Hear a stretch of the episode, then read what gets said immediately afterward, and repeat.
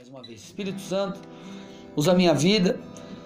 Eu reconheço que sou limitado, careço da tua graça e do teu favor. Que a tua palavra possa produzir mudança em nossas vidas.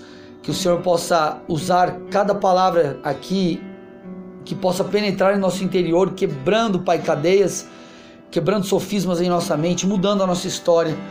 Em nome de Jesus. Amém e amém. Gente, estou iniciando uma nova série chamada Arrependei-vos. Amém? Série chamada Arrependei-vos. Eu creio que essa série é muito pertinente para esse momento você vai entender, tá? Então a série Arrependei-vos e a mensagem de hoje é Esta é a hora. Por que essa é a hora? Porque é a hora de eu e você, de nós como nação, como nações, como igreja de Cristo nos arrependermos, amados. Nós não temos vivido ou nós não estamos vivendo dias fáceis. O mundo ele está em crise e nós sabemos, ou melhor, nós sequer sabemos o dia de amanhã.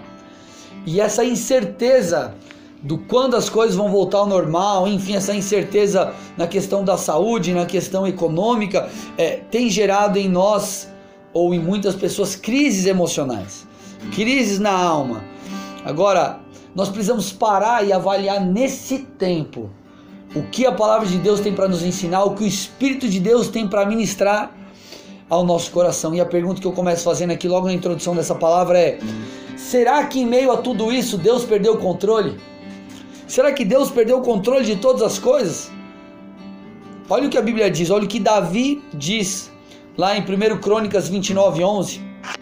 Ele diz assim: Teu Senhor é o poder, a grandeza, a honra, a vitória e a majestade porque teu é tudo quanto há nos céus e na terra. Teu Senhor é o reino, e tu te exaltaste, te exaltaste por chefe sobre todos.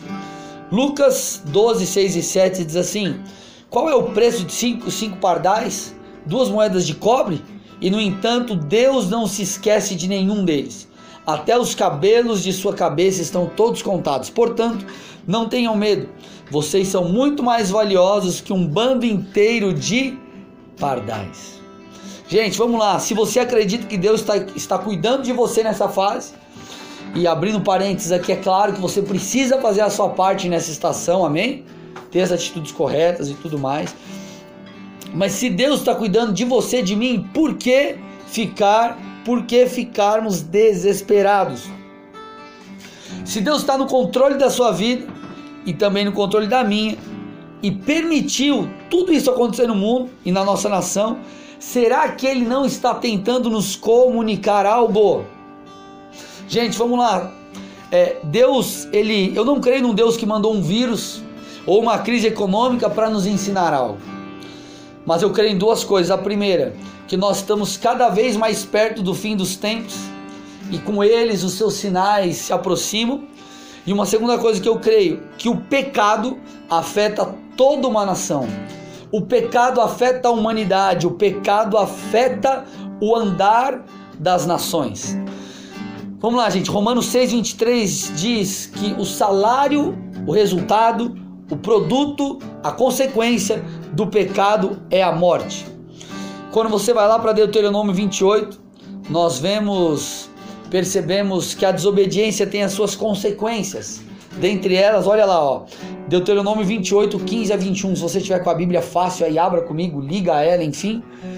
Deuteronômio 28, 15 a 21 diz assim: Mas se vocês recusarem a dar ouvidos ao Senhor, seu Deus, e não cumprirem todos os mandamentos e decretos que hoje lhes dou, as seguintes maldições cairão sobre vocês e os atingirão. Olha o que ele diz: Suas cidades e seus campos serão amaldiçoados seus cestos de frutos e suas tigelas de amassar pão, pão serão amaldiçoadas. As crias de seu gado e de seus rebanhos serão amaldiçoadas. A todo lugar que forem e em tudo que fizerem serão amaldiçoados. O próprio Senhor enviará maldições, confusão e frustração em tudo que fizerem, até que por fim vocês sejam completamente destruídos por terem praticado o mal e me abandonado. O Senhor os afligirá com pragas até fazê-los desaparecer da terra em que estão prestes a entrar e tomar posse. Então esse texto ele traz alguns pontos importantes. Ele fala sobre gados, colheitas serem amaldiçoados, isso fala de recursos, de finanças, de sustento. O texto fala sobre pragas, sobre confusões, fala sobre frustrações e qual que é o motivo de tudo isso. Presta atenção aqui, aqui a gente começa a funilar a coisa. Qual é o motivo de tudo isso? O verso 20, versículo 20 de Deuteronômio 28 nos explica, ele diz: "Por terem praticado o mal e abandonado o Senhor". Qual é o motivo de cada uma dessas maldições? A prática do mal, do pecado, e por terem ali o povo de Deus abandonado o Senhor. Agora, gente, o que, que isso é, o que, que é interessante? Essa maldição, essas maldições ou essas colheitas ruins, essa falta de prosperidade e tudo mais, ela, ela não se aplica apenas individualmente, mas ela também se aplica a mim, a você, a nós como nação. Porque se eu não me volto a Deus, você não se volta a Deus e cada uma das pessoas não se volta a Deus, nós teremos uma, uma nação vivendo debaixo de pecado e uma nação atraindo sobre si maldição. E amados, eu creio que essa é a estação, esse é o tempo que nós precisamos dar a resposta certa. Nós precisamos espiritualmente nos comportarmos da maneira devida e darmos uma resposta diante de tudo que temos vivido. Agora, qual é a resposta certa nesse período da história? Qual é a resposta certa diante dessa praga que nós temos recebido ou temos tido aqui na nossa nação e no mundo todo? Qual a resposta que nós precisamos dar diante dessa é, é, é, crise econômica que está, que está aí às portas? A resposta que eu e você precisamos dar, principalmente nós, filhos de Deus, é o arrependimento pelos nossos pecados. É o arrependimento pelos nossos pecados e também o arrependimento pelos pecados da nação. Amados, nós estamos hoje num jejum nacional, as igrejas, os, os cristãos, o corpo de Cristo, pastores, querido, mobilizando o corpo para jejuar e orar em prol da nação. E o versículo que nós temos tomado como base nesse dia de jejum e arrependimento, não é só jejum, é arrependimento. É o texto que está lá em 2 Crônicas 7,14 que diz assim: você deve conhecer esse texto. Se o meu povo, que se chama pelo meu nome, se humilhar e orar e me buscar, e se converter dos seus maus caminhos, então, somente então, ou a partir disso, após isso, o Senhor diz: Eu ouvirei dos céus, perdoarei os seus pecados e sararei a sua terra. Igreja de Jesus, você, irmão da Igreja Bola de Neve Colombo, não importa a igreja que você é, me entenda aqui, me escute aqui. Nós precisamos nos arrepender. Eu quero mostrar alguns dados aqui para você entender o que nós temos vivido no Brasil e também no mundo, em alguns lugares fora do Brasil, para você entender como o pecado tem tomado conta das nações. Você vai ficar chocado aí. Vamos falar de um pecado que infelizmente aumentou na quarentena. Pornografia. Gente, cerca de 64% dos americanos cristãos, dos norte-americanos cristãos, não estou falando de gente que não conhece a Jesus, cristãos, admitiram acessar esse tipo de conteúdo pelo menos uma vez por mês.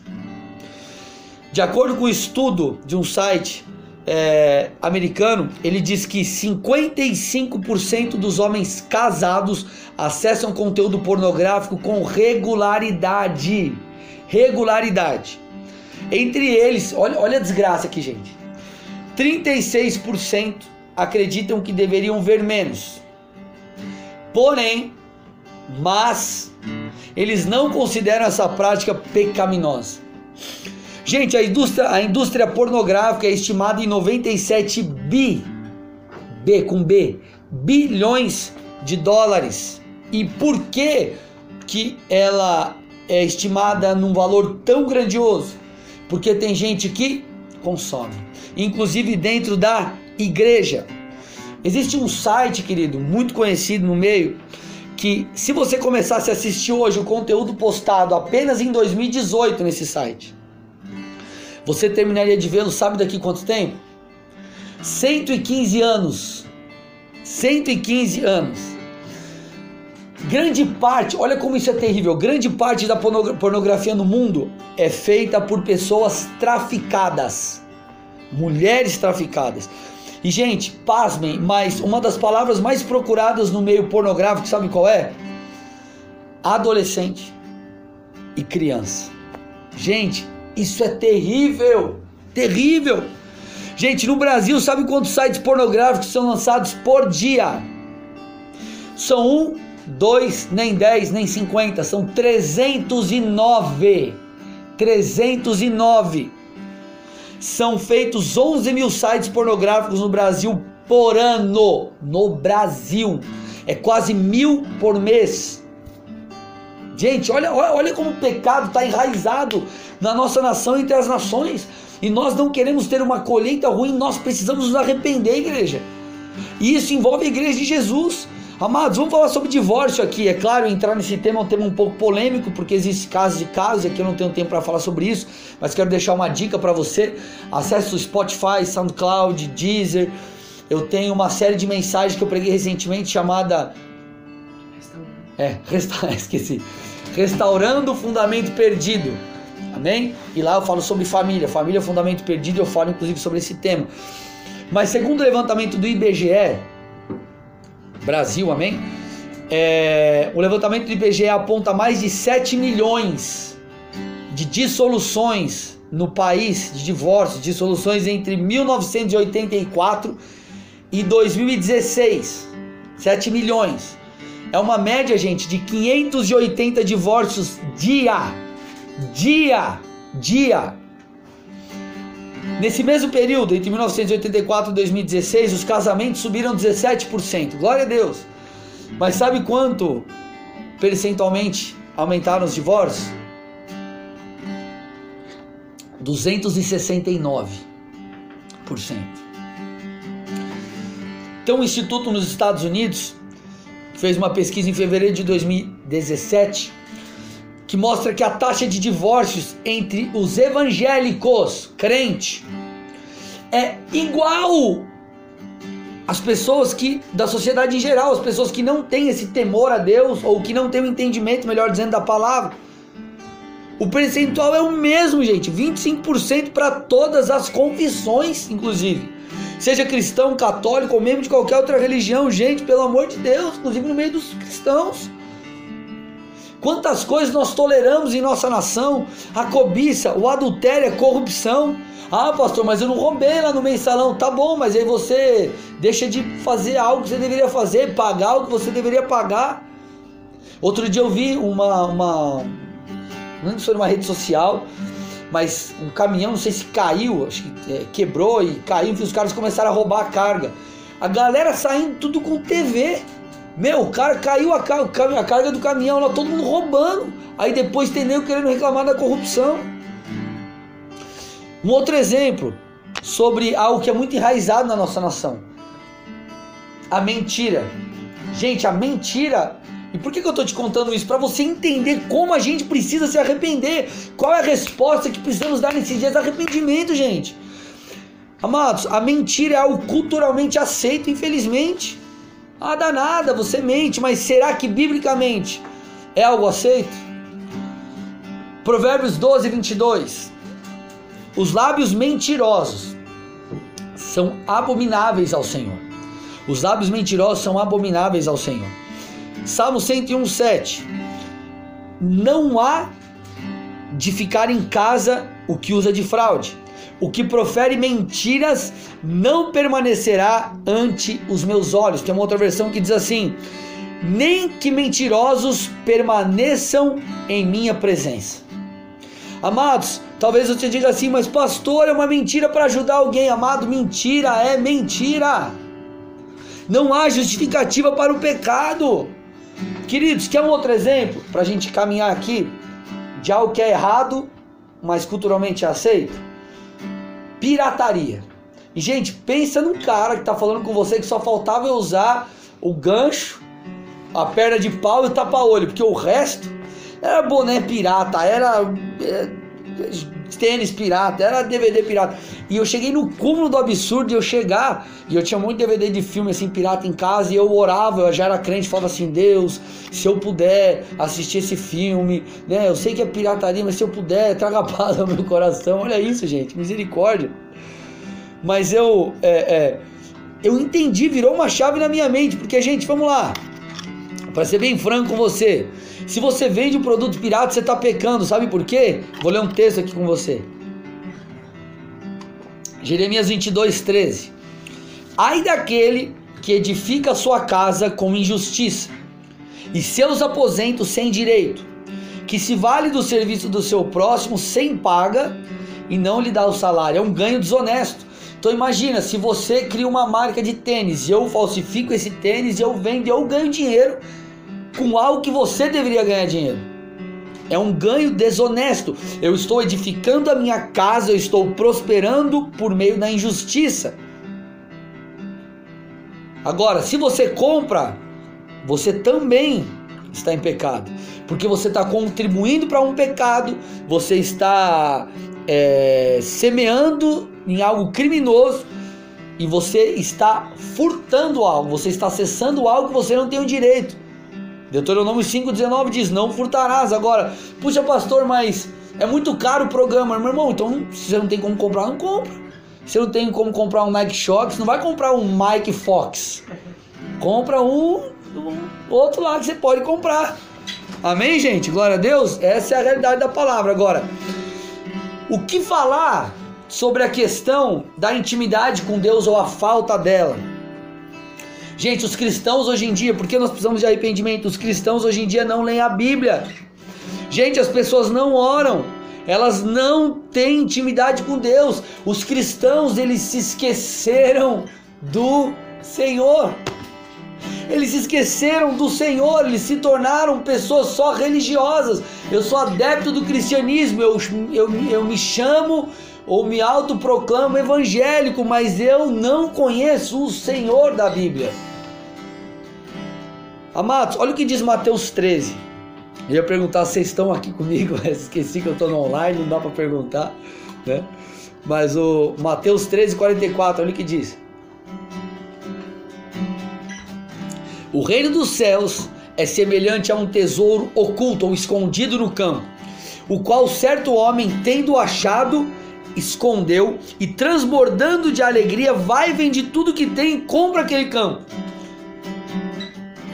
O reino dos céus, o texto continua dizendo, é também semelhante a um que negocia e procura boas pérolas, e tendo achado uma pérola de grande valor, vende tudo quanto o que possui e compra. Então o texto está falando aqui que o reino dos céus, a intimidade com Deus, a palavra de Deus, a comunhão com o Senhor, ela é como alguém que encontra um tesouro escondido no campo. Então o que, que ele faz? Ele volta, vende tudo que ele tem, pega todo o dinheiro necessário para comprar aquele campo, para ele poder fazer uso daquele tesouro. O reino dos céus é como alguém que encontra uma pérola de grande valor, então ele vende tudo que tem, compra aquilo porque aquilo é mais importante do que todas as outras coisas. Só que que a gente tem visto no meio do povo de Deus, as pessoas veem o tesouro, elas encontram essa pérola, elas, elas encontram esse tesouro que está escondido no campo, mas sabe o que elas fazem? Elas largam e vão fazer outra coisa. Elas não fazem como o texto está dizendo, volta, vende tudo que tem e deposita toda a sua energia, todos os seus recursos, investem nisso, porque isso é o mais importante. Eu não estou falando de dinheiro, gente, estou falando da sua vida.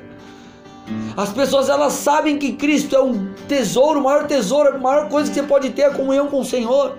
Agora o que, que as pessoas fazem? Elas não se importam, elas deixam para lá. Ah, esse Deixa que outra pessoa venha nesse campo aqui, pegue esse tesouro, essa pérola de grande valor, eu não preciso dela. Ei, igreja, nós precisamos nos arrepender. Nós precisamos de arrependimento. Será que o que nós temos vivido, uma pergunta que eu te faço, na nossa nação, no mundo, também não tem a ver por causa da prática dos nossos pecados? Será que muitas das coisas que nós vivemos, será que não é pela nossa falta de integridade? Será que é porque nós abandonamos o Senhor? Será que é porque nós nos esquecemos de Cristo? Será que não é por causa das nossas más escolhas? Amados, nós precisamos dar a resposta certa. E a resposta certa para essa estação chama-se arrependimento texto que a gente está lendo aqui está tomando por base 2 Crônica 7,14. Eu vou ler de novo para usar algo aqui e te explicar. Diz assim: Se o meu povo que se chama pelo meu nome se humilhar e orar, me buscar, se converter dos seus maus caminhos, então, então, eu vou ouvir dos céus, vou perdoar os pecados e vou sarar a terra. Então eu vou sarar a terra. Amados, nós precisamos nos humilhar. Nós precisamos orar e buscar. E nós precisamos nos arrepender se nós queremos que a nossa terra seja sarada. Se nós queremos que a nossa terra seja sarada. E hoje aqui eu quero falar sobre humilhar e orar. O converter-se talvez fique aí para a próxima mensagem, mas humilhar e orar. Primeiro ponto, humilhar-se. O que significa humilhar-se diante do Senhor? Eu já no final da mensagem. Humilhar-se fala sobre render-se, fala sobre submeter-se, fala sobre você reconhecer a necessidade que você tem de Deus. O que, que nós vemos hoje, gente? As pessoas não se rendendo ao Senhor, mas as pessoas querendo um Deus que as sirva. Nós percebemos hoje pessoas que elas não querem é, é, é, é, é se submeter à vontade de Deus, mas quer que Deus faça as coisas do jeito deles no tempo deles, pessoas que fazem o que? Elas fazem um recorte das escrituras e aplicam para si apenas aquilo que é conveniente. Apenas aquilo que é conveniente. O texto está falando: se humilhe diante de Deus, reconheça que só Ele é Deus. Você precisa se render, você precisa se submeter, você precisa reconhecer a necessidade que você tem do Senhor. Amados, as pessoas hoje em dia elas se acham muito autossuficientes. Não, mas eu prosperei por causa da habilidade das minhas mãos. Ah, eu, aconteceu isso porque eu sei fazer tal coisa. E a pessoa começou a viver é, uma, uma, uma, não mais uma dependência de Deus, mas ela começou a viver como alguém que não precisa mais do Senhor. Elas acham que a, a, a, a sua capacidade é o motivo de suas bênçãos. Gente, não é assim. Olha o que a Bíblia diz. Segundo Crônica, ou, primeiro Crônicas 29, 12. Riquezas e glória vêm de ti. Eu li esse texto no começo. Tu dominas sobre tudo, na tua mão há força e poder. Contigo está o engrandecer e a tudo dar força. Será que você tem acreditado de verdade? Porque eu não estou falando de uma falsa humildade, você falar com a sua boca, agradecer a Deus, mas lá no fundo você achar que as coisas acontecem por sua causa. Será que você acredita mesmo que tudo de bom na sua vida é por causa de você e da sua capacidade? É claro, gente, que nós precisamos fazer a nossa parte. Não tem como Deus fazer as. Deus não vai trabalhar no seu lugar, você precisa trabalhar. Você vai ter que tentar se reinventar. Você que é empreendedor, nós como igreja estamos nos reinventando em alguns pontos. Então você precisa fazer a sua parte. Agora, a, bênção de Deus, a colheita não é fruto da sua capacidade. É uma soma da sua é, daquilo que você faz e da bênção de Deus. Porém, a bênção vem do Senhor. Nós não podemos nos esquecer, meus irmãos, do favor e da graça de Deus. Você aí que é líder de célula, pregador, pastor, evangelista ou tem o hábito de falar para as pessoas no seu trabalho, na sua escola, na sua faculdade, você acha que as pessoas são salvas porque a sua pregação é boa? Realmente você acredita que quem convence as pessoas é você ou a sua teologia ou a sua maneira polida de falar? Você acha que as pessoas são transformadas por causa de você? Claro que não, gente. A Bíblia diz que o Espírito de Deus é aquele que convence. É Deus quem faz. Nós somos apenas um instrumento que ele usa, mas a glória vem dele. Ou melhor, a glória é para ele. Então, gente, na verdade, tudo tem a ver com o Senhor e não com a gente.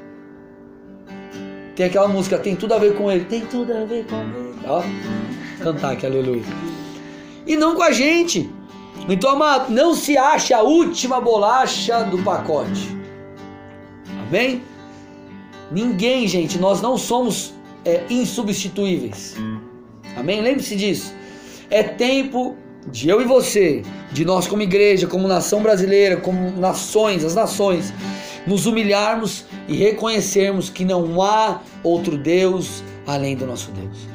E segundo ponto aqui para a gente fechar. Texto de segundo Crônicas fala sobre humilhar-se, fala sobre converter-se, mas provavelmente eu falarei sobre isso em outra pregação. E ele fala que é o tema de agora, que eu quero falar nesse segundo ponto, sobre orar e buscar. Gente, Atos 17, 27 diz assim: Paulo pregando aos atenienses, ele, ele diz a seguinte coisa: Seu propósito era que as nações buscassem a Deus e tateando talvez viessem a encontrá-lo, embora ele não esteja longe de nenhum de nós. Sabe qual é o propósito, querido? Do Senhor para mim, para você, não só como cristãos, mas para o Brasil e para as nações, que nós possamos buscar a Deus. Então, gente, é tempo de eu e você, de nós voltarmos o nosso coração para o Senhor. Há um texto em Hebreus que fala que as coisas abaláveis seriam abaladas ou serão abaladas para que as inabaláveis permaneçam. Sabe o que está sendo abalado nesses dias? O cara que é, é, é, o, teu, o teu tempo para trabalhar, na verdade você sequer pode trabalhar muitas vezes, né? muitas pessoas estão conseguindo nem trabalhar. Então o, o nosso tempo, que muitas vezes é totalmente voltado ao trabalho, está sendo abalado. E o Senhor está falando: ei, entenda o que eu estou tentando dizer. Volte os seus olhos para mim. Você precisa me incluir como prioridade na sua agenda. Então é tempo de voltarmos a buscar a Deus. É tempo, querido, de voltarmos o nosso, de voltar o nosso coração ao Senhor. É tempo de, de voltarmos a viver o que o Senhor diz através do profeta Jeremias, Jeremias 29, 13. Diz assim: Buscar-me-eis e me achareis, quando me buscardes de todo o vosso coração. Querido, é tempo de buscarmos ao Senhor com inteireza de coração. É tempo de nos entregarmos, é tempo de nos humilharmos, é tempo de nos rendermos a Deus. O Senhor está nos dando a oportunidade de, de nos arrependermos e de falarmos: Senhor, me ajuda a te colocar, a te estabelecer como uma prioridade, não só nesse momento que nós estamos vivendo, mas a partir de hoje para toda a minha vida. Busque, meu irmão, ao Senhor. Salmos 14, 2, olha o que diz: O Senhor olha dos céus para a humanidade, para ver se alguém é sábio, se alguém busca a Deus. O Senhor está olhando para mim, para você, para a humanidade, está buscando pessoas que clamem por Ele, corações que tenham sede, desejo pelo Senhor. Então eu creio que o Senhor está usando esse cenário para mover o coração das nações para a sua presença. Gente, Tiago 4,8 diz assim: Chegai-vos a Deus, e Ele se chegará a vós outros. Chegai-vos no original fala sobre chegar perto, fala sobre abordar. Então é hora de nós, como povo de Deus, nós, como nação brasileira, nós, como nações, chegarmos perto de Deus, voltarmos a adorar, abordarmos o Senhor, nos humilharmos diante dEle, é, nos arrependermos de nossos pecados. Deus está capturando o coração das nações de volta para si. Deus está aí tentando querido, capturar o seu coração para que ele volte a ser uma prioridade. Arrependei-vos, igreja. Essa é a mensagem do Senhor para nós. Esta é a hora, esse é o momento, não é amanhã. Hoje, querido, agora é o momento onde nós devemos nos humilhar, onde nós devemos nos achegar a Deus. Então, querido, de verdade, olhe para a sua vida, permita que o Espírito Santo sonde você e mostre aquilo que você precisa mudar. É tempo de buscarmos ao Senhor com inteireza de coração. É tempo de abandonarmos os nossos pecados. É tempo de não aceitarmos mais a mentira, a pornografia, o adultério, enfim, toda e qualquer outra coisa que tem tentado roubar, querido, a nossa vida do altar. Então eu quero que essa mensagem, eu espero que essa mensagem possa produzir algo aí dentro de você. Queridos, nós não podemos ficar omissos diante um momento como esse. Nós precisamos entender o que o Senhor está tentando ministrar ao nosso coração e nós precisamos dar uma resposta. Nós precisamos dar uma resposta no mundo espiritual. E a resposta é arrependimento. Se nós arrependemos, sabe o que vai acontecer? O Senhor vai sarar a nossa terra. O Senhor irá sarar as nações. Nós cremos nisso. Em nome de Jesus. Amém. Eu quero, antes de nós cearmos, eu quero aqui dar a oportunidade de você aí, meu irmão é, Cara, vontade, vontade de ficar aqui, de ficar aqui adorando. E ó, se passar uma hora da live aí, vocês encerram, começa de novo. Vamos ver o que vai acontecer. Acho que nós temos mais uns 10 minutos, né? Isso aí. É... Eu quero dar oportunidade para você aí que está ouvindo essa mensagem. Você nunca entregou sua vida a Jesus Cristo. E também a oportunidade para você que está distante dos caminhos do Senhor e essa mensagem pegou você aí, que de jeito você diz assim, cara, eu quero voltar para Jesus. Eu quero voltar para a casa do Pai. Eu quero voltar é, é o meu coração para o Senhor. Se você hoje deseja entregar a tua vida a Jesus Cristo, você que nunca teve um encontro com esse Deus que é real, e você, meu irmão, que deseja voltar para os caminhos de Deus, eu quero que você faça duas coisas bem simples, tá? A primeira, que você escreva aí, aí nos comentários. Se você está voltando para Jesus, escreve: Eu estou voltando para Jesus. Eu estou voltando para Jesus. Se você está entregando tua vida a Jesus hoje, você nunca confessou Jesus, escreve assim: Eu estou entregando minha vida a Jesus. Amém? Eu estou entregando a minha vida a Jesus para você que está tá, tá fazendo a primeira vez essa oração de confissão que a gente vai fazer aqui a oração e estou voltando para Jesus, você que decidiu hoje, agora, com essa ministração voltar para a casa do Pai. Amém? Vamos orar. Eu vou orar aqui, você repete aí comigo. Senhor Jesus, nessa manhã eu te peço perdão por cada um dos meus pecados e eu decido voltar para ti. Eu quero te buscar de todo o coração. Eu quero te buscar de inteireza de coração. Que a partir de hoje o Senhor seja não apenas o meu Salvador, mas principalmente o meu Senhor. Eu me entrego a Ti em nome de Jesus. Amém. Pai, eu entrego essas vidas a Ti. Que em resposta a essa confissão eles sejam tocados e tocadas pelo Teu Espírito. Que o fardo do pecado vá embora, que aqueles que estavam distantes estão voltando, possam mais uma vez sentir a Tua presença, sentir, meu Deus, o Teu toque sobrenatural. Eu abençoo cada área de suas vidas e declaro que é um tempo de